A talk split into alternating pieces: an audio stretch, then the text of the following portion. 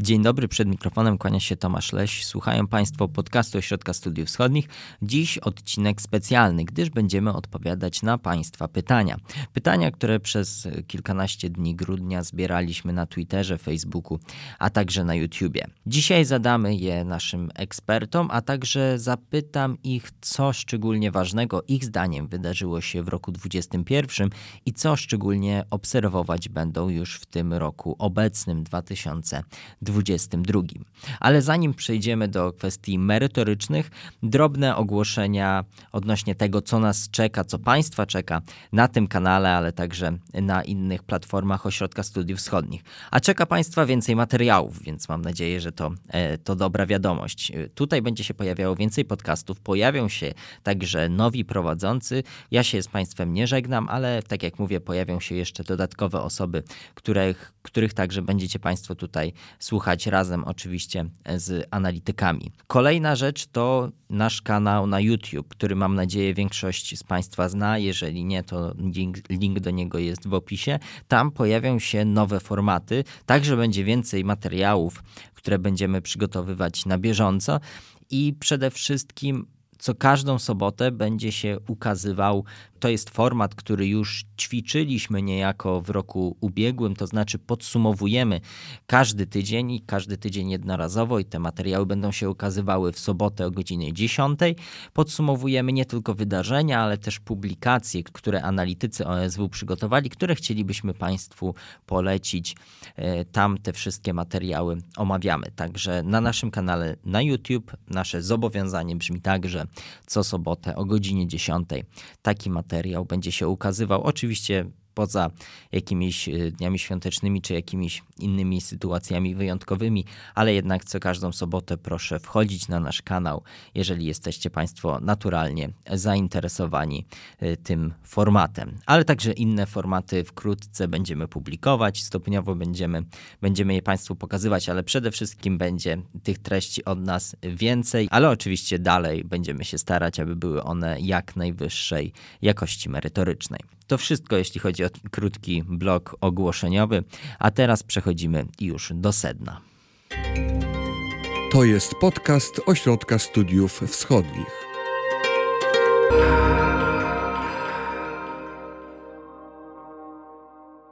Pierwsze pytanie zadał pan Maciej Wasielewski na Twitterze i to pytanie pojawiało się także w różnych, różnych konfiguracjach.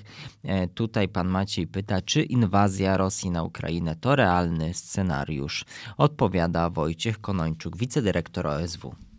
No jest to pytanie, nad którym się pół świata dzisiaj zastanawia. Y, myślę, że to rosyjskie ultimatum, które otrzymaliśmy w połowie grudnia, ono jest zdecydowanie do odrzucenia. Ja sobie nie wyobrażam, żeby ktokolwiek, jakikolwiek szanujący się polityk czy państwo e, na Zachodzie e, było w stanie te rosyjskie żądania przyjąć. A to oznacza, że Rosjanie szukają pretekstu do eskalacji. Tutaj się możemy zastanawiać, na jak dużą skalę będzie ta eskalacja, bo moim zdaniem to nie jest pytanie czy, ale kiedy. E, ja generalnie jestem zdania, że dojdzie do e, pewnej nowej fazy konfliktu zbrojnego na wschodzie Ukrainy, natomiast e, trudno mi sobie wyobrazić cały czas, że Rosjanie podejmą pełnoskalową eskalację na państwo ukraińskie. Jest to scenariusz, który ma zbyt wiele ryzyk wpisanych w tenże scenariusz. No, choćby kwestia strat ludzkich, kwestia zmasowanych sankcji zachodnich, ale też kwestia, należy pamiętać, jak bardzo zmieniło się społeczeństwo ukraińskie w ciągu ostatnich siedmiu lat. Więc wyobrażam sobie raczej scenariusz, że Rosjanie wchodzą na Ukrainie, mamy do czynienia z kolejną fazą eskalacji zbrojnej w Donbasie, ale sam Donbas nie wystarczy. Znaczy, Rosjanie dla uwiarygodnienia swoich żądań e, muszą zrobić coś więcej. I tutaj możemy dywagować, co to będzie to więcej. Czy to więcej to będzie na przykład uderzenia rakietowe e, z powietrza w jakieś cele e, w różnych częściach Ukrainy, to raczej tej części Ukrainy, które są przy granicy z Rosją, czy to na przykład będzie próba rozszerzenia ekspansji rosyjskiej militarnej poza Donbas. Więc jakby podsumowując, wydaje mi się, że czeka nas nowa faza e, gorącego konfliktu na Ukrainie w formie rosyjskiej agresji, aczkolwiek raczej na mniejszą niż na większą skalę i raczej ograniczona. To znaczy Rosjanie, którzy jednak oczekują, że jej duża część przynajmniej żądań rosyjskich zostanie odrzucona, będą potrzebowali uwiarygodnienia tych żądań i tym uwiarygodnieniem będzie zrobienie czegoś militarnie na Ukrainie. Zostaniemy dalej przy tym wątku i dopytamy o jedną rzecz troszkę bardziej szczegółowo. To znaczy, pan Michał Górecki pytał, jakie są możliwe scenariusze działań Moskwy po niewypełnieniu przez NATO żądań Władimira Putina. Czy w ogóle, które, czy w ogóle którekolwiek z tych żądań miało szansę zostać wypełnione i jaki sens w polityce ma stawianie nierealnych do zrealizowania żądań? Trzeba pamiętać, że mamy do czynienia z zmasowaną rosyjską operacją wpływu psychologicznego na Zachód.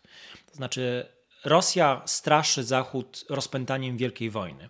Chce wywołać strach, zarówno w elitach politycznych, jak i w społeczeństwach zachodnich, co jej się myślę, że w znacznym stopniu udaje, także biorąc pod uwagę to, że w ostatnich tygodniach jest to jeden z najważniejszych tematów mediów zachodnich. Więc Rosjanie tradycyjnie działają w sposób, chcieliby możliwie dużo za możliwie niewielką cenę. Więc trzeba pamiętać, że od tych kilku tygodni czy, czy już kilku miesięcy mamy do czynienia z konsekwentnie realizowaną rosyjską operacją zastraszania Zachodu, aby zmusić tenże Zachód do przyjęcia rosyjskich warunków niewywoływania wojny.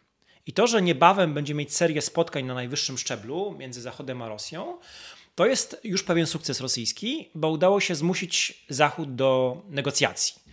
E, natomiast oczywiście z punktu widzenia Moskwy to nie jest wystarczające, bo Rosjanie by chcieli, żeby nie tylko rozmawiać, ale żeby przynajmniej część żądań rosyjskich została spełniona. I oczywiście Rosjanie nie liczą na to, że ten plan maksimum, który został upubliczniony w grudniu, zostanie zrealizowany, zostanie przyjęty. Natomiast liczą, że część z tego zostanie zrealizowana. Znaczy, oni zdają sobie sprawę z tego, że jest pewne okno możliwości, dla rosyjskich działań. Te, te, działania miałyby zmierzać do podważenia obecnego porządku międzynarodowego w regionie. Uważają, że Zachód jest słaby, administracja Bidena jest zajęta głównie sprawami wewnętrznymi, coraz, coraz większym stopniu zresztą, e, jeśli chodzi o sprawy zagraniczne, kwestiami chińskimi.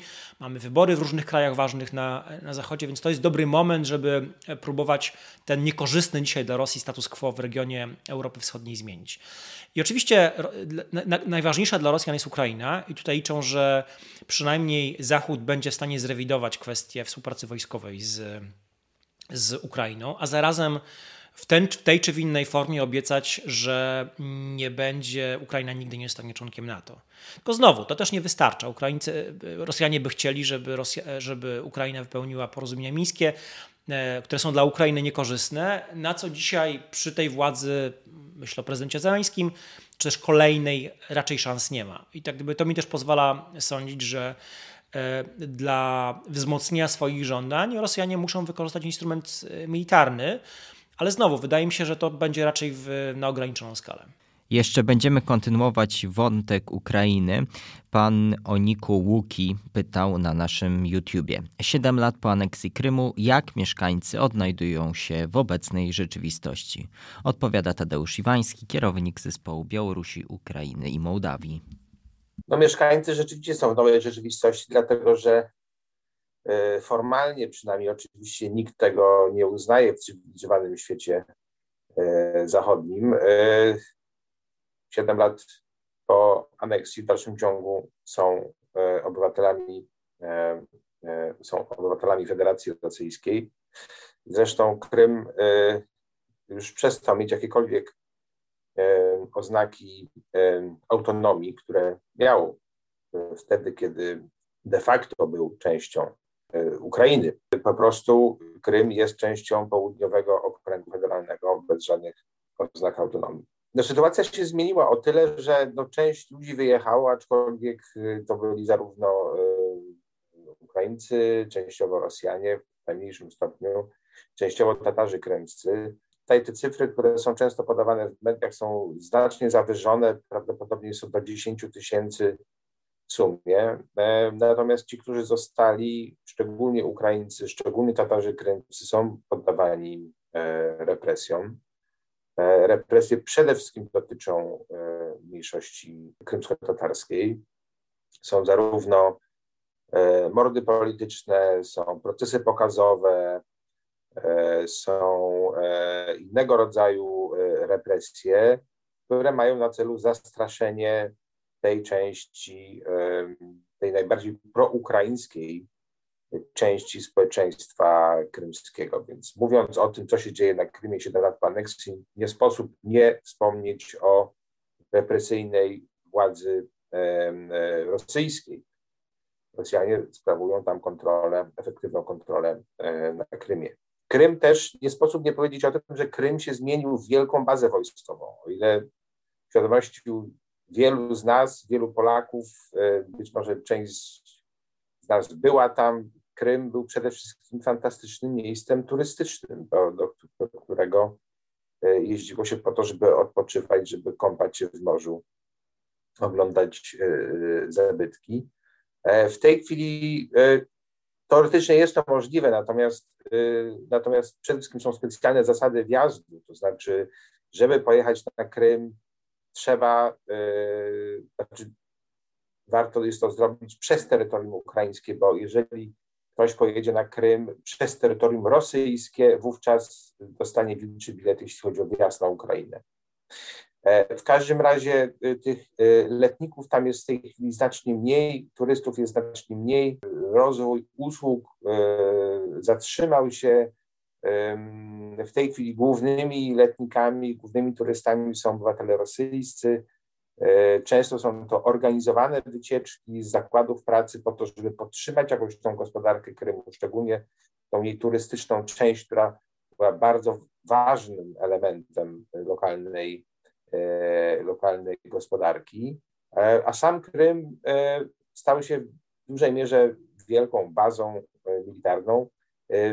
Były tam oczywiście i wcześniej, było, był siedzibą floty czarnomorskiej Federacji Rosyjskiej, niemniej przez te 7 lat, przez te 8 lat od okupacji ilość sprzętu wojskowego, ilość żołnierzy, ilość okrętów wojennych jest znacznie większa Rosja traktuje przede wszystkim to miejsce nie jako, e, jako kurort, a jako wielką bazę wojskową, z której może projektować siłę już nie tylko na Morze Czarne, ale także na Morze na Morze y, Śródziemne. Z Ukrainy przeniesiemy się na Białoruś. Pan Kamil Skonieczny na Facebooku zapytał nas, czy przed sfałszowanymi wyborami w 2020 roku i obecnym kryzysem granicznym istniała realna szansa na porozumienie z reżimem Łukaszenki i zahamowanie procesu integracji białorusko-rosyjskiej. Odpowiada Kamil Kusiński. Pytanie jest postawione dość dobrze, wydaje mi się, ponieważ y, iluzją byłoby myśleć o odwróceniu procesu zbliżenia Rosji i Białorusi, szczególnie o zerwaniu sojuszu wojskowego. Do tego Rosja nigdy by nie dopuściła i to jest absolutna mrzonka, ale wyhamowanie tego procesu tak naprawdę nastąpiło przed wyborami w 2020 roku. E, dowodem tego były mm, projekty dywersyfikacyjne. Łukaszenka e, podjął wyzwanie też pod presją Rosji. Nie miał, nie miał trochę innego wyjścia, że chciał zachować suwerenność i wykorzystał to, że e, stosunki z Zachodem były, szczególnie w porównaniu z obecnym stanem, idealne, wręcz można powiedzieć dobre. Podjął wyzwanie i uruchomił kilka projektów dywersyfikujących dostawy ropy naftowej dla Białorusi. Wcześniej właściwie monopolistą przez wiele lat w tych dostawach była Rosja. Więc y, możemy mówić o pewnym realnym wyhamowaniu integracji, tym bardziej, że Łukaszenka też w tamtych latach bardzo skutecznie, konsekwentnie sabotował e, porozumienia, pogłębienie y, integracji rosyjsko-białoruskiej. Z Białorusi przeskoczymy trochę geograficznie do Niemiec i do Unii Europejskiej. Pan o niku Iwo Benek pyta, jakie procesy ku federalizacji Unii Europejskiej trwają lub są zapowiadane na najbliższą przyszłość?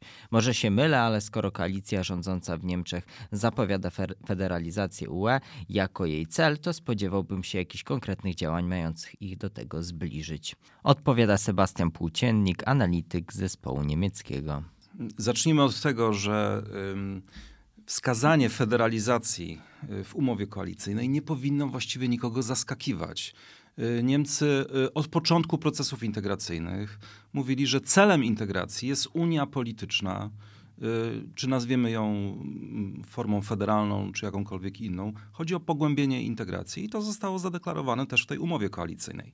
Natomiast jeżeli patrzymy na czyny, no to najważniejszym elementem federalizacji jest euro. I ta decyzja została podjęta e, niemal trzy dekady temu. Właśnie obchodzimy w tej chwili dwudziestolecie wprowadzenia monet euro.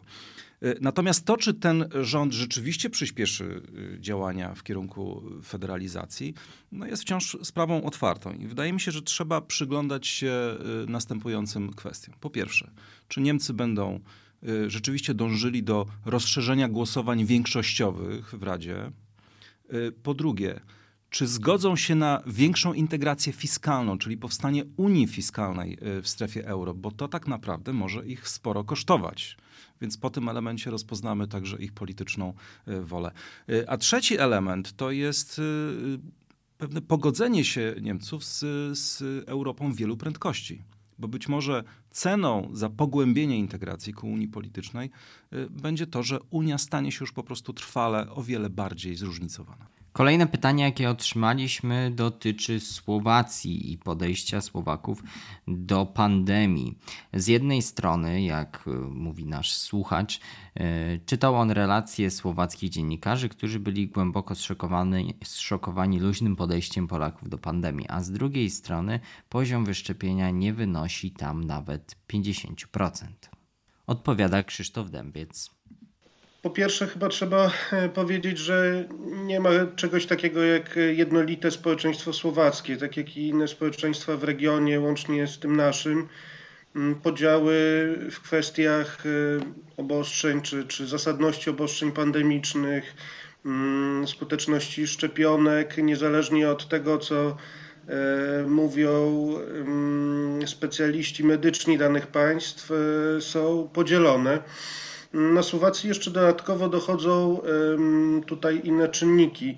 E, po pierwsze, bardzo znaczący zakres oddziaływania mediów dezinformacyjnych, które standardowo w okresie przedpandemicznym forsowały treści prorosyjskie mm, i antyamerykańskie. Teraz one powtarzają, można powiedzieć, zawartość tych dezinformacyjnych portali antyszczepionkowych czy e, kwestionujących w ogóle istnienie pandemii. Mm, dalej e, jest kwestia podejścia opozycji. E, o ile w większości państw europejskich zarówno rządząca koalicja czy, czy, czy ogólnie rząd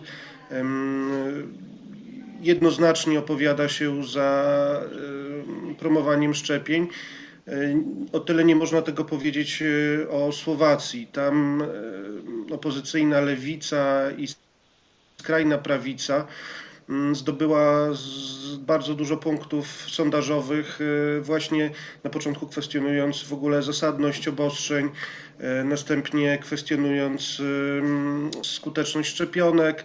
Sam, sam były premier Robert Fico, wieloletni premier lewicowy, twierdził, że rząd przed podejmowaniem decyzji dostaje E, przysłowiową kopertę od Pfizera czy od innych e, korporacji farmaceutycznych.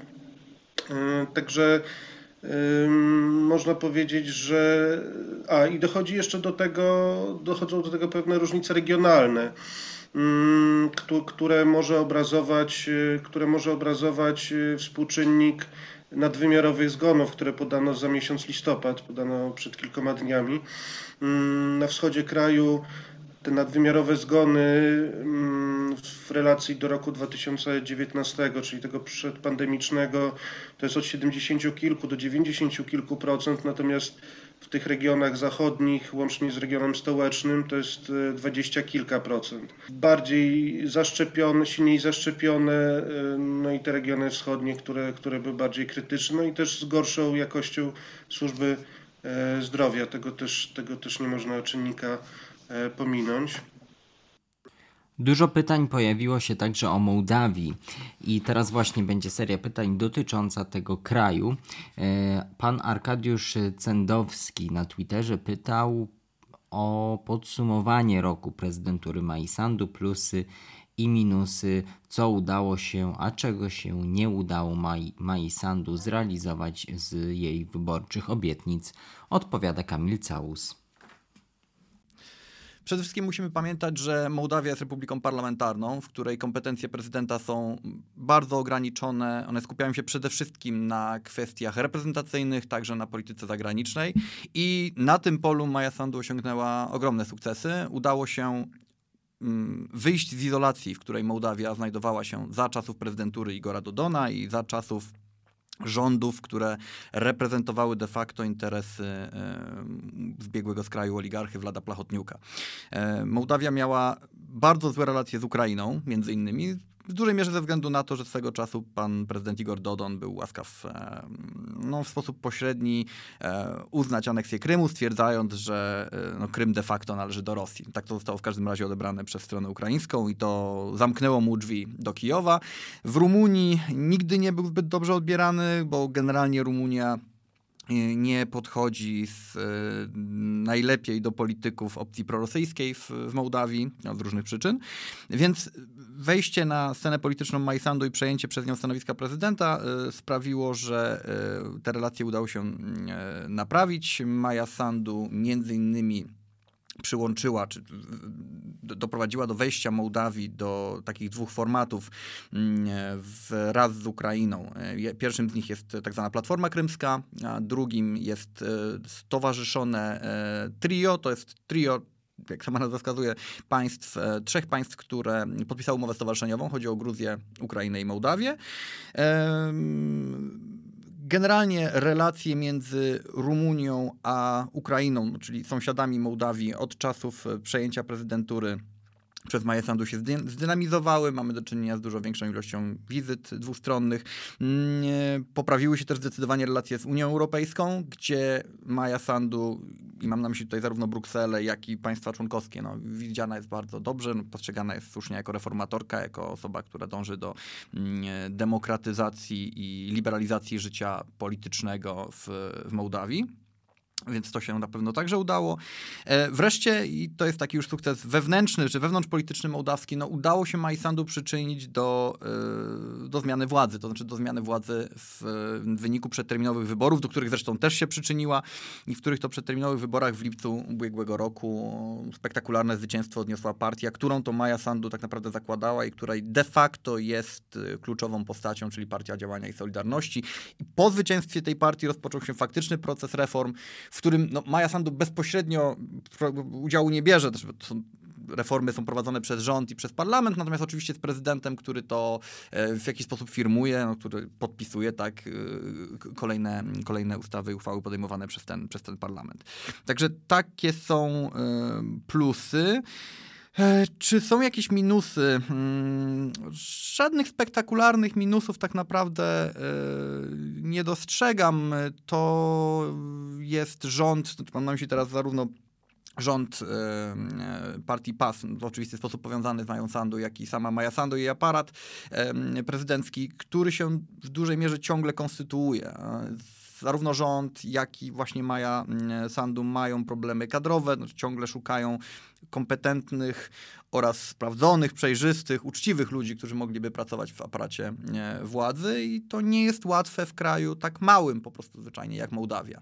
W Mołdawii e, prezydent, jak już wspomniałem, ma bardzo ograniczone kompetencje, w związku z czym trudno mówić o jakichś wielkich obietnicach, które należałoby, należałoby realizować. Maja Sandu obiecywała walkę z korupcją, obiecywała przebudowę państwa, obiecywała, e, że e, zacznie się rozliczanie poprzednich nawet nie tyle rządów, co osób, które były zaangażowane we władzę, bo tutaj chodziło o takie środowiska biznesowo-polityczne, czyli oligarchię najprościej mówiąc.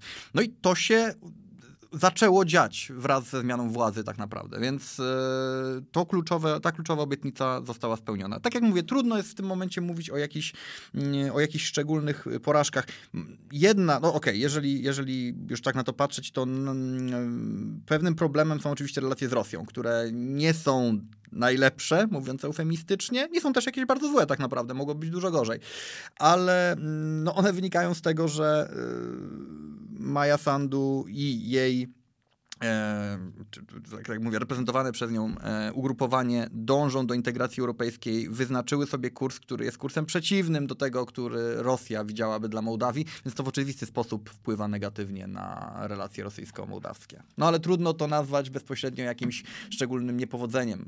Podejrzewam, że na dłuższą metę byłoby niemożliwe mm, e, utrzymanie idealnego balansu, chcąc integrować się z Unią Europejską między Rosją a właśnie Zachodem, a partii PAS oraz samej Mai Sandu się to mimo wszystko jakoś udaje i to mimo tego, że jak wspomniałem wcześniej, Sandu wprowadziła Mołdawię w formaty, międzynarodowe, które z perspektywy Rosji są uważane za no, w nią wymierzone. Szczególnie chodzi tutaj o Platformę Krymską, ale także Stowarzyszone Trio. Ono, ono ma z, pogłębić czy wspierać pogłębienie integracji europejskiej Gruzji, Ukrainy i Mołdawii, co znowu z perspektywy rosyjskiej nie jest mm, e, rzeczą mile widzianą. Częstym wątkiem, który pojawiał się także w Państwa pytaniach, była kwestia zjednoczenia Mołdawii z Rumunią i o to właśnie też zapytaliśmy Kamila Całusa. Rzeczywiście statystyki, badania sondażowe pokazują, że liczba Mołdawian opowiadających się za zjednoczeniem z Rumunią systematycznie się zwiększa. Mm, e, obecnie wynosi ona, w zależności od e, sondażowni, od 30 do 40%. To jest bardzo dużo. To są bezprecedensowe wyniki tradycyjnie jeszcze w latach 2000, na początku y, drugiej dekady nowego milenium, czyli tam w roku 2010-2011, szacowało się, że liczba zwolenników zjednoczenia to jest tak 10, 15, no może 20%, mniej więcej e, tak o tym mówiono. Teraz, tak jak mówię, mamy 30-40%. I motywacje ludzi, którzy opowiadają się za zjednoczeniem są, są różne. To nie jest tak, że większość, czy, czy cała właściwie ta grupa po prostu nagle czuje się Rumunami i stwierdza, że chciałaby się w związku z tym zjednoczyć z, z, z Rumunią. Powiedziałbym nawet, że e, to jest jeszcze bardziej skomplikowane, bo całkiem spora część Mołdawian, jeżeli ich zapytamy, powie, że czuje się Rumunami w znaczeniu etnicznym. To znaczy uznają oni, że tak, no, historycznie rzecz biorąc, et, mieszkańcy Mołdawii, endemiczni mieszkańcy Mołdawii, e, e, należą dokładnie do tej samej grupy etnicznej, co mieszkańcy Mołdawii Rumuńskiej, czyli ten region na północnym wschodzie Rumunii ze stolicą w Jasach. Przecież mówią tym samym językiem, stanowią część tej samej kultury. E, ich przodkowie funkcjonowali w ramach jednego organizmu politycznego, którym było gospodarstwo mołdawskie, a w międzywojniu to w ogóle Mołdawia dzisiejsza wchodziła w skład państwa rumuńskiego, więc oni powiedzą, że tak, tak, tak, jesteśmy Rumunami. Ale to nie jest tak, że ten zbiór osób mówiących tak, jesteśmy Rumunami w Mołdawii pokrywa się w 100% z osobami mówiącymi jesteśmy Rumunami i chcemy się przyłączyć do Rumunii. Mamy wśród mołdawskich Rumunów e, pewną grupę, która powie, powie, że no tak, no to jest jakby oczywiste, jesteśmy Rumunami, nasze państwo w zasadzie jest, e, nie ma podstaw historycznych do istnienia, powstało w efekcie paktu Ribbentrop-Mołotow i rozpadu Związku Radzieckiego, e, więc docelowo powinno się przyłączyć do Rumunii. Powinniśmy być częścią narodu rumuńskiego. Ale mamy też taką część wśród tych Mołdawian, e, identyfikującą się jako Rumuni, którzy powiedzą, tak, tak, no, my jesteśmy Rumunami etnicznymi, ale mamy trochę inne doświadczenia historyczne. Jednak jesteśmy od Rumunii odcięci w sensie politycznym i geograficznym już od yy, właśnie końca II wojny światowej.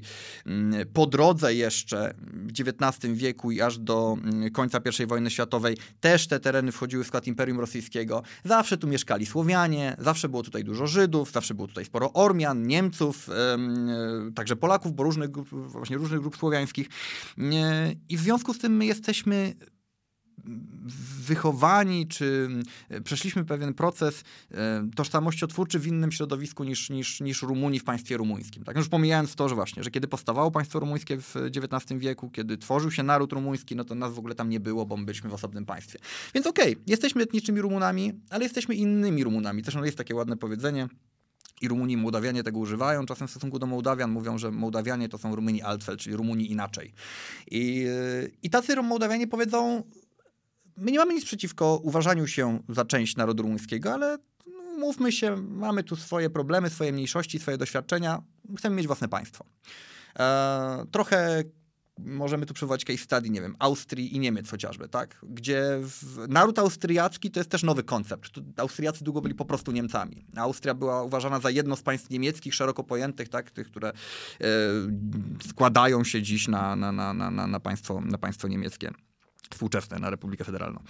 E, więc y, mamy Rumunów, którzy chcą zjednoczenia mołdawskich, mamy Rumunów mołdawskich, którzy broń Boże nie chcą zjednoczenia y, i wreszcie mamy całkiem pokaźną grupę takich, którzy myślą raczej w kategoriach pragmatycznych, a nie romantyczno-tożsamościowych. Znaczy z ich perspektywy e, ta tożsamość jest rzeczą drugorzędną, ważne jest, żeby to państwo czy ten, to miejsce, gdzie oni żyją, w końcu funkcjonowało normalnie, żeby udało się zwalczyć tam korupcję, czy przynajmniej ograniczyć w jakimś stopniu korupcję, żeby pojawiły się tam inwestycje, żeby rozwijała się infrastruktura i tak dalej, i tak dalej. I oni myślą o zjednoczeniu z Rumunią właśnie w takich kategoriach. No Rumunia jest państwem atrakcyjnym, jest państwem, które weszło do Unii Europejskiej, które jeszcze w latach 90. po upadku reżimu Czałszewsku było biedniejsze od Mołdawii, a dzisiaj jest wiele, wiele lat e, rozwoju za Mołdawią.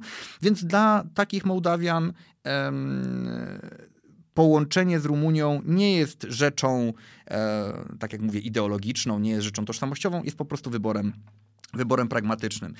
I dlatego trudno tutaj tak naprawdę mówić o jakimś przehandlowywaniu tożsamości. Znaczy, żadna z tych grup tak naprawdę stricte nie przehandlowuje tożsamości. Ci, którzy są przeciwni zjednoczeniu, zdecydowanie, i to są przede wszystkim, chociaż nie tylko, mniejszości e, rosyjskojęzyczne, czyli mniejszości słowiańskie w większości, ale także Gagauzi, Żydzi lokalni, no to oni po prostu nie chcą zjednoczenia z Rumunią. Oni uważają, że to jest fatalny pomysł. Oni właśnie chcą mieszkać w państwie, w którym istnieją mniejszości, w którym ludność lokalna jest do tych mniejszości przyzwyczajona, w którym de facto funkcjonują dwa języki, bo Mołdawia jest państwem, gdzie obowiązuje język rumuński jako język e, państwowy, ale w przestrzeni publicznej rosyjskiej pojawia się bardzo często. E, wiele dokumentów jest tłumaczonych na ten język, tabliczek i tak dalej, i tak dalej, więc rosyjskojęzyczny mieszkaniec Mołdawii może się czuć tam względnie swobodnie. Na pewno nie czułby się tak w państwie rumuńskim. Więc tak to, tak to wygląda. Mówi się, że takich Rumunów, e, znaczy takich tak zwanych unionistów, czyli osób opowiadających się za zjednoczeniem, którzy są naprawdę e, za, za, wszelką cenę niemalże chcieliby dokonać tego zjednoczenia, mówiąc, że przecież to jest nasza macierz, to jest naturalny proces, który powinien zajść właściwie bez względu na koszty, to jest może 10, mm, może 15%. Czyli łatwo wyliczyć, że jeżeli mówimy o 40% mniej więcej zwolenników zjednoczenia, no to ta reszta to są właśnie ludzie, którzy myślą o tym bardziej w kontekście pragmatycznym e, to nie jest, znaczy oni się czują, zwykle się czują Rumunami, e, nie mają nic przeciwko Rumunii, ale gdyby w kraju sytuacja gospodarcza y, i polityczna, przypomnijmy, że w ogóle Mołdawia jest ciągle jednak najbiedniejszym państwem Europy, no, czasem na zmianę z Ukrainą po 2014, gdyby sytuacja się zmieniła, gdyby w Mołdawii było lepiej, to oni by jednak woleli utrzymać status quo, jednak woleli mieć swoje państwo, w którym by funkcjonowali. Także to jest mniej więcej taka, mniej więcej taka, taka statystyka. Teraz z Mołdawii przeniesiemy się do Rosji. Pan Bartosz Bubel pisze: Rosja opiera swoją gospodarkę na eksporcie gazu, lecz świat powoli spogląda w stronę wodoru, atomu oraz OZE. Czy Rosja planuje jakieś kroki mające na celu przygotowanie się na rewolucję energetyczną? Odpowiada dr Szymon Kardaś. Odpowiedź na to pytanie nie jest prosta, dlatego że e, rosyjska polityka w tym zakresie ma charakter niejednoznaczny. E, z jednej strony w ciągu ostatnich dwóch lat obserwujemy pewne wzmożenie e, na poziomie działań, wypowiedzi rosyjskich polityków w kwestii tych wyzwań, które się wiążą z transformacją energetyczną, czy też, e, będąc bardziej precyzyjnym, z różnymi wyzwaniami klimatycznymi, które się pojawiają e, na świecie.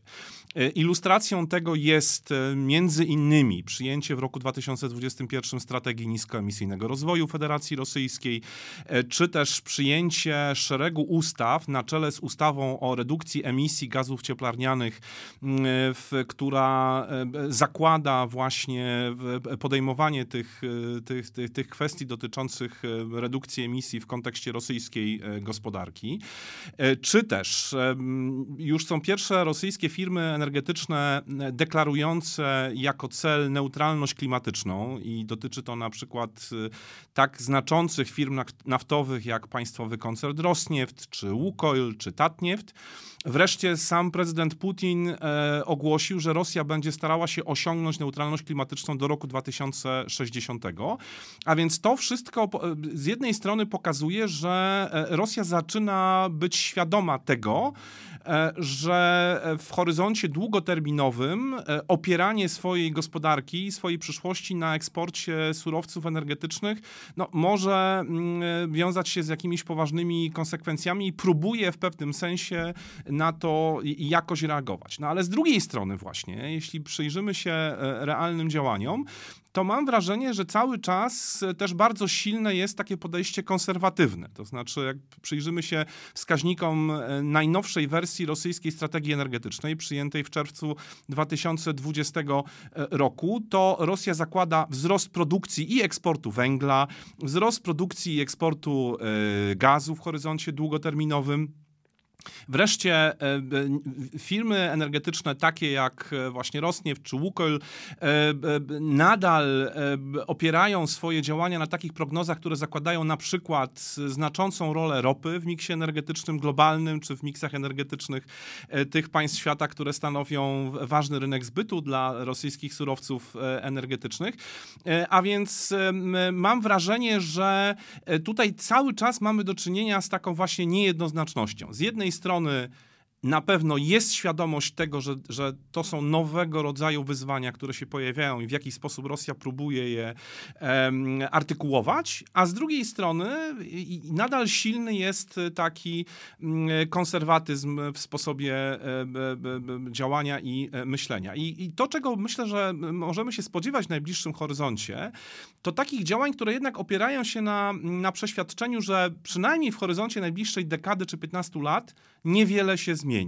E, I e, rosyjskie kalkulacje są takie, że na pewno na kluczowych rynkach potrzebny będzie rosyjski gaz, przede wszystkim w Europie. Gaz, który będzie mógł być wykorzystywany do różnych celów, na przykład do produkcji wodoru i zresztą dialog e, rosyjsko-niemiecki w tej sprawie toczy się dość intensywnie. Rosjanie deklarują, że są gotowi wysłać tyle gazu do Europy, ile będzie trzeba i, z tego będzie można produkować w Niemczech czy w innych krajach tyle wodoru, ile Unia Europejska będzie potrzebować. Czy też wreszcie E, Rosja cały czas oferuje e, współpracę w innych sektorach, które e, próbuje się podpinać pod tę agendę transformacyjną, czyli na przykład rozwijanie projektów jądrowych tak, i promowanie energii jądrowej jako takiej, która też może być odpowiedzią na wyzwania klimatyczne, czy te wyzwania, które wiążą się z transformacją energetyczną. I jeszcze jedno pytanie od pana Bartosza dotyczące także energetyki. Jak doszło do tego, że znaczna część magazynów gazu w Niemczech należy do rosyjskich spółek? Odpowiada także Szymon Kardaś. Jest to konsekwencją tak naprawdę trojakiego rodzaju działań. Z jednej strony e, Gazprom, e, współpracując intensywnie z niemieckimi koncernami energetycznymi, e, był zaangażowany w projekty budowy nowych magazynów gazowych wspólnie z niemieckimi partnerami. Wybudowano w Niemczech z udziałem Gazpromu tak znaczące magazyny gazowe jak Katarina, Jemgul czy, Jemgun czy Ece. Cel. A więc pie pierwszy e, charakter działań to e, właśnie taki, który e, opiera się na, na, na budowie nowej infrastruktury wspólnie z niemieckimi partnerami. Drugi rodzaj działań to przejmowanie aktywów w, europejskich, w tym niemieckich, których na przykład spółek, których efektem jest przejmowanie kontroli nad magazynami gazowymi. I tutaj ilustracją jest operacja e, przejęcia pełnej kontroli nad e, spółką Wingas, e, czy Wingas w roku 2015, czego efektem było przyjęcie kontroli nad bardzo dużym magazynem gazowym Rechden, znajdującym się na terenie Niemiec. I wreszcie po trzecie, Gazprom podejmował też, jak patrzymy na historię ostatnich 20 lat, działania opierające się na wynajmowaniu dostępnych powierzchni magazynowych, tak? I to były zarówno e, e, takie umowy zawierane w horyzoncie krótkoterminowym, jak i czasami e, taki wynajem powierzchni magazynowych w horyzoncie długoterminowym. I tak naprawdę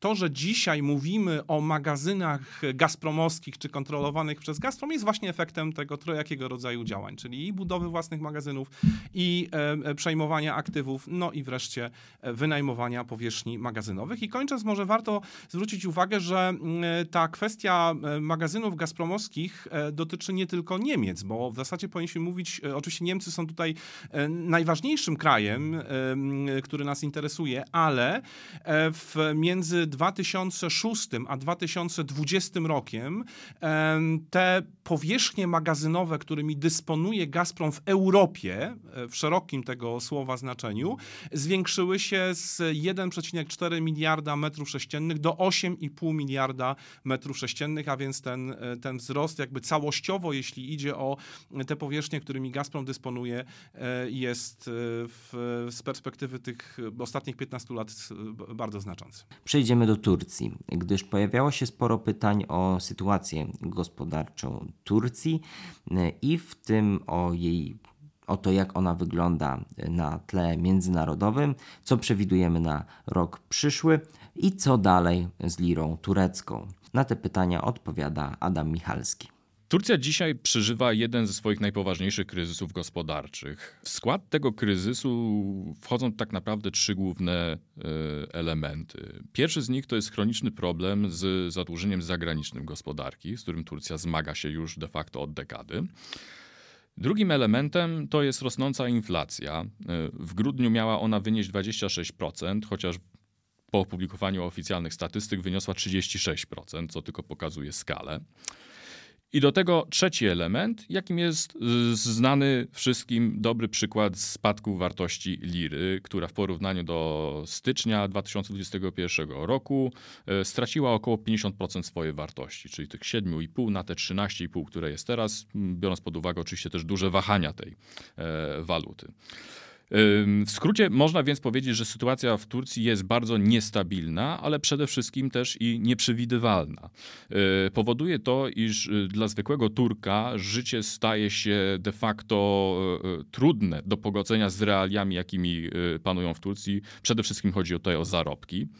E, dochodzi też tutaj do dużych protestów, które spontanicznie wybuchają w dużych miastach. Mówimy tutaj przede wszystkim o małych przedsiębiorcach, którzy nie radzą sobie ze spadkiem wartości liry i oczywiście importowaniem produktów typu telefony, typu żywność, co odbija się też negatywnie na konsumentach.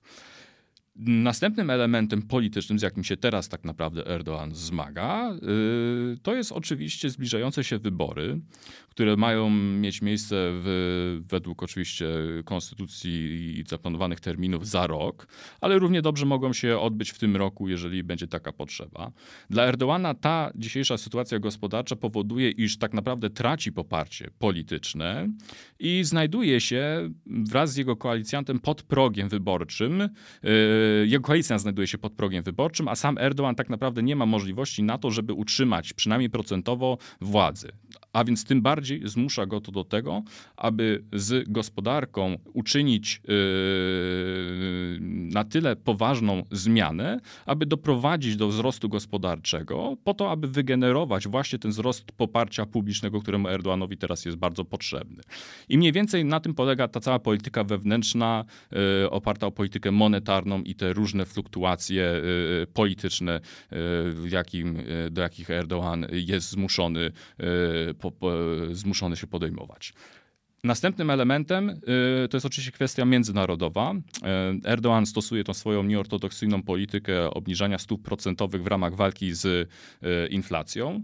Oczywiście przynosi to skutek odwrotny, ponieważ inwestorzy zagraniczni patrząc na tego typu politykę, tym bardziej wyciągają swoje fundusze z Turcji, co jest bardzo dobrze też widziane na przykładzie sektora bankowego, bankowego i inwestycji państw zagranicznych w nim. Drugim elementem z pewnością możemy się spodziewać, iż Erdoğan będzie szukał sojuszników międzynarodowych, którzy będą mogli mu pomóc z tym kryzysem. Mówi się tutaj spekulacyjnie ewentualnie o takiej Rosji, choć jak na razie na horyzoncie zarysowuje się potężny reset relacji z państwami na Bliskim Wschodzie, w celu oczywiście pozyskania ewentualnie inwestycji i funduszy po to, żeby tą turecką gospodarkę na daną chwilę podtrzymać przy życiu.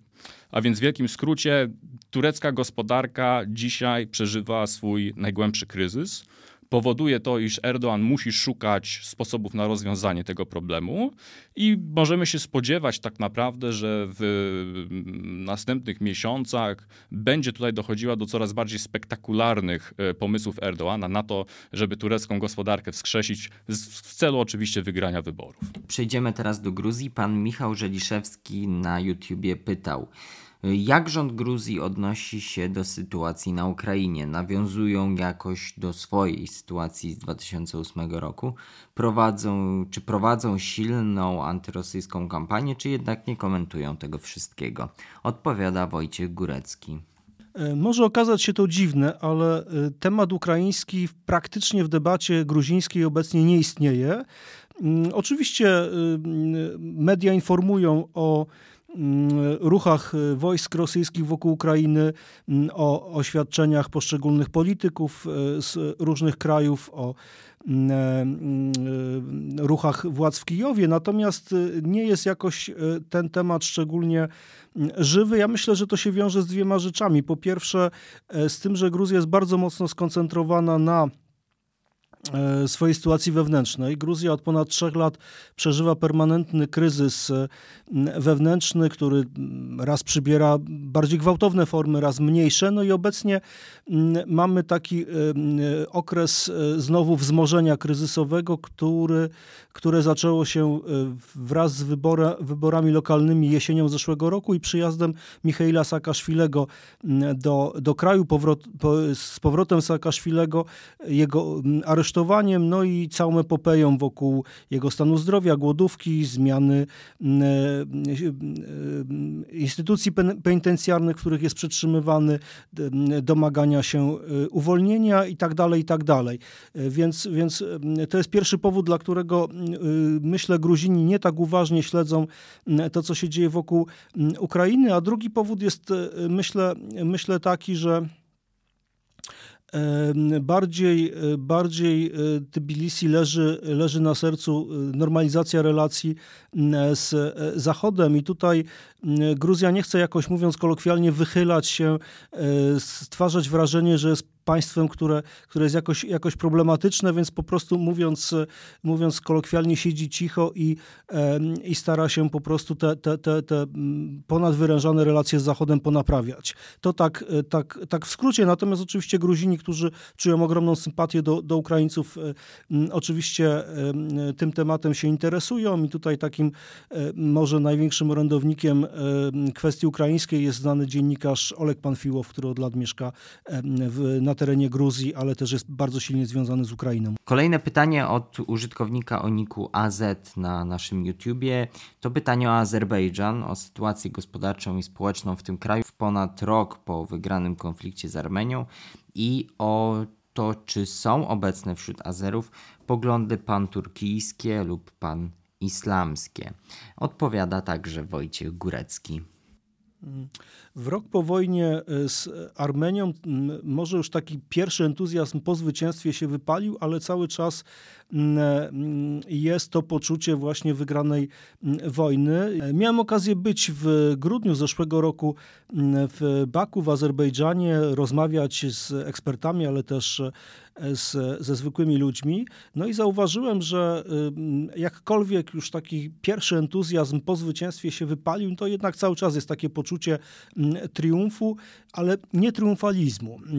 Oczywiście wygraliśmy wojnę, sprawiedliwość została przywrócona, czy mówiąc językiem e, prezydenta Alijewa, konflikt został uregulowany. Co prawda czasowo, to wszyscy podkreślają czasowo, bo taka jest percepcja Baku, stacjonują na terenie konfliktu e, oddziały rosyjskich sił pokojowych, ale, ale właśnie jest to, jest to tylko tymczasowe.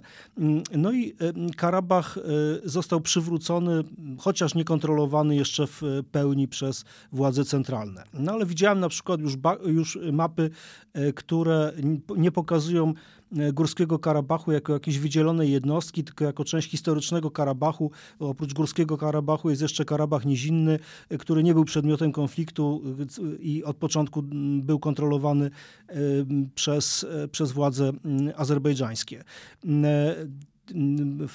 Na nowej części bulwaru w Baku urządzono muzeum pod otwartym niebem. Tam zgromadzono zdobyczne sprzęty wojskowe, pojazdy różnego rodzaju na, na, na Ormianach i no jest to taki jedyny park, gdzie, gdzie, gdzie, gdzie może te, te nutki triumfalizmu są wyczuwalne. Jeśli chodzi o sytuację społeczną, no właśnie, prezydent Ilham Alijew niewątpliwie tym sukcesem dołączył do, do, do grona najbardziej zasłużonych e, przywódców azerbejdżańskich. Tu nie mam wątpliwości, że, że, że on będzie pamiętany jako ten, który, który wygrał wojnę. No i teraz chodzi o normalizację relacji e, z Armenią, bo, bo władze azerbejdżańskie podkreślają, że takiej normalizacji pragną, troszkę zostawiając na boku pytanie, co będzie z Ormianami mieszkającymi obecnie w tej części Górskiego Karabachu, która obecnie przez Baku kontrolowana nie jest. Jeśli chodzi o sytuację gospodarczą, e, no to, to pamiętajmy, że Azerbejdżan jest krajem, który eksportuje surowce energetyczne, ropę, gaz. W związku z tym mm, to, co nas niepokoi, to ich cieszy. Czyli jeśli jest drogo na giełdzie i my musimy głębiej sięgnąć do kieszeni na stacji benzynowej czy płacąc rachunki, no to e, to oznacza większe wpływy do azerbejdżańskiego budżetu. I tak jest w przypadku państw, które e, właśnie mają te, te, te bogactwa mm, naturalne, więc, więc sytuacja gospodarcza wydaje wydaje się, że jest, e, że jest e, niezła. No, świadczą o tym chociażby szerokie inwestycje na tych terenach, które wróciły pod kontrolę Baku w wyniku wojny z Armenią. E, jeśli chodzi o poglądy panislamskie, nie, to czegoś takiego nie ma. Azerbejdżan jest państwem świeckim, co bardzo, bardzo mocno władze podkreślają i tutaj ktokolwiek by z takimi hasłami e, e, wystąpił, miałby kłopoty. Natomiast pan turkijski i owszem, Turcja jest uważana za największego przyjaciela, sojusznika, brata. To to hasło jeszcze Hejdara Alijewa, że jest to jeden naród, dwa państwa jest jak najbardziej aktualne. Nawet tak można powiedzieć, żartobliwie się to przejawia, bo widziałem na przykład salon fryzjerski, który się nazywał z angielska Big Bro, Wielki Brach, e, braciak i e, tam e, wisiały flagi azerbejdżańska, turecka, mniejsza pakistańska, bo z Pakistanem też dobre są relacje, natomiast też, żeby sąsiada z północy nie obrazić, a być może z powodu przyzwyczajenia reszta napisów była w języku rosyjskim w tymże zakładzie. A teraz przeniesiemy się daleko na wschód, do Chin. Pojawiło się kilka pytań dotyczących właśnie tego państwa. Najpierw pytanie dotyczące tego, jak Chiny podchodzą do kwestii Ukrainy i w sytuacji związanej z relacjami ukraińsko-rosyjskimi. Na to pytanie odpowiada dr Michał Bogusz. 15 grudnia zeszłego roku doszło do wideo rozmowy Xi Jinpinga z e, Putinem, po którym obydwie strony przekazały do prasy swoje deklaracje, ogłoszenia.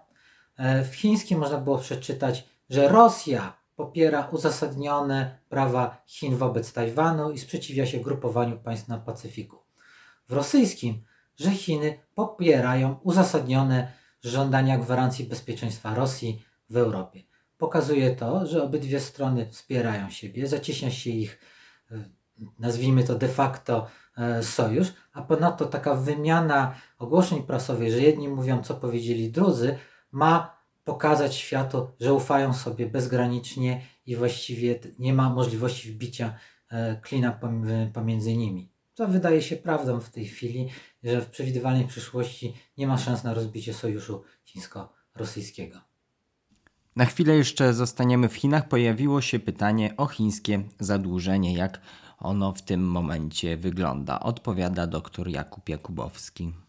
Mierzenie problemu chińskiego długu, który jest jednym z najważniejszych chyba globalnie problemów dzisiaj, jest oczywiście trudne, dlatego że Chiny są zupełnie innym państwem niż te, którym się zwykle przyglądamy. E, jeśli chodzi o liczby, to e, chińskie zadłużenie generalnie, zadłużenie wszystkich rządów, firm, e, obywateli, ono zbliża się do poziomu mniej więcej 280% PKB. I teraz co oznacza ta liczba? Jest kilka państw, które są aż tak zadłużone, na przykład Portugalia, częściowo USA. Japonia jest nieco więcej zadłużona niż Chiny, ale to, co jest ważne, że większość państw na tym poziomie rozwoju, których są dzisiaj Chiny, czy nawet trochę wyższych, są zwykle dużo mniej zadłużone. Mówimy tu o całym zadłużeniu mm, wszystkich podmiotów w gospodarce i państwa. Na przykład w Polsce to jest 130% i to jest taka zwykła miara, a w Chinach 280%. I teraz na czym polega problem tego zadłużenia? A mianowicie na tym, że 60%, e, 60 punktów procentowych to jest zadłużenie państwa, e, rządu, budżetu, czyli w zasadzie nic strasznego, tak? Przyzwyczajeni jesteśmy do, do takich poziomów. Problem polega na tym, że cała masa zadłużenia firm to jest tak naprawdę zadłużenie firm, który rząd kazał im się zadłużyć, znaczy kazał im inwestować, budować. To jest zadłużenie też lokalnych władz chińskich, które poprzez swoje różne firmy, zaprzyjaźnione firmy, firmy, których partia komunistyczna ma wpływy, mm, pozaciągały ogromne kredyty i nie są w stanie ich spłacać. Więc te 280% to jest dla Chin bardzo dużo, bo zapewne masę z tych e, pieniędzy, z tych, z tych długów, to są długi, których nie da się spłacić. To są projekty które nie przynoszą zwrotu. To są miasta zbudowane, do których nikt nie przyjechał i infrastruktura, którą nikt nie jeździ. E, nie wiemy do końca, jak dużo z tego, e, z tego nawisu długu jest tak niebezpieczne, ale e, no mogę powiedzieć tyle, że to, że chiński dług jest wielkim problemem, to nie jest wymysł Zachodu i zachodnich obserwatorów, bo to jest najważniejszy problem, który sam Xi Jinping i szczyt partii komunistycznej przedstawiają. Delewarowanie, czyli schodzenie z długu, jest najważniejszym wyzwaniem, o którym mówi się ciągle i wszędzie na wszystkich gremiach partyjnych. Ostatnie kilka miesięcy rzeczywiście wielkim trudem i decyzją o spowolnieniu gospodarki udało się zahamować ten wzrost. Ostatnie kilka kwartałów e, te 280% mniej więcej e, jest w miejscu, ale no, droga przed Chinami e, bardzo długa, żeby się pozbyć tego problemu. I kolejne pytanie, tym razem o energetykę jądrową, ale znowu w kontekście Chin. Czy Chiny oprą swoją energetykę właśnie na energetyce jądrowej? Odpowiada, odpowiada także dr Jakub Jakubowski. Chińczycy mają bardzo dobrą prasę, jeśli chodzi o swoją transformację energetyczną. Chiny nam się e, elektrownie słoneczne, wiatraki, no i właśnie atom. Rzeczywiście, jeśli spojrzeć na liczby bezwzględne, to ten chiński miks energetyczny i moce e, generowania energii, które oni dodają co roku są ogromne, są większe niż wiele innych krajów razem wziętych. To się tyczy wiatraków, to się tyczy instalacji fotowoltaicznych, ale i e, atomu. Chińczycy mają w planie 150 dużych siłowni e, jądrowych przez najbliższe 15 lat. To są oczywiście ogromne liczby, to jest, to, to, to jest więcej niż, niż reszta świata razem wzięta, ale pamiętajmy o tym, pytając o to, czy Chiny oprą swoją energetykę na atomie, pamiętajmy o tym, jakie są potrzeby e, tej gospodarki. 150 e, nowych siłowni e, nie zaspokoi na pewno większości chińskich potrzeb. Dzisiaj Chińczycy mają około 5% generacji mocy opartych na elektrowniach atomowych. Nawet jeśli potroją ten udział, no to będzie 15, może 20% jeśli dobrze pójdzie. No a resztę trzeba będzie zapełnić właśnie e, siłowniami wodnymi, elektrowniami wodnymi, fotowoltaiką. E, podstawowy problem jest taki, że dzisiaj mimo tej dobrej prasy, którą Chińczycy mają, e, ten energetyczny miks Chin wcale nie jest tak zielony. 60% generacji elektryczności pochodzi dzisiaj z węgla. To jest mniej więcej tyle, co w Polsce, więc ten problem jest równie duży. Mm, podsumowując, atom będzie rósł i Chińczycy, Chiny będą najpewniej największym placem budowy, jeśli chodzi o atom na świecie. Rozwiną przy tym e, na pewno swoje technologie i będą próbowali je eksportować, ale do tego, żeby oprzeć całą tę ogromną gospodarkę na generacji mocy z siłowni jądrowych, myślę, że do tego jest e, daleko i do tego momentu nie dojdziemy. I zakończymy zarówno segment chiński, jak i ten podcast, e, ten QA pytaniem o to, czy chińska gospodarka zwalnia. Także odpowiada dr Jakub Jakubowski. Czy chińska gospodarka zaczyna zwalniać? E, tak, zaczyna zwalniać, ale z powodów, które zapewne są zupełnie nieintuicyjne, ponieważ chińska gospodarka zwalnia dlatego, że decydenci w Pekinie postanowili, że ma zwolnić.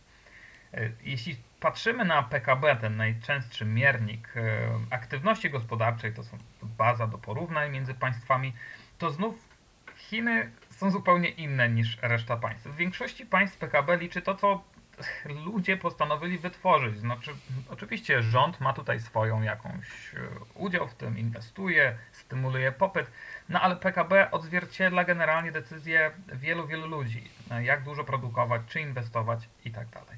Natomiast w Chinach ten wskaźnik mówi tak naprawdę coś innego, ponieważ przez wiele lat i wciąż to Pekin na samym szczycie tej politycznej hierarchii wyznacza, ile wzrostu PKB ma być wygenerowane w danym roku.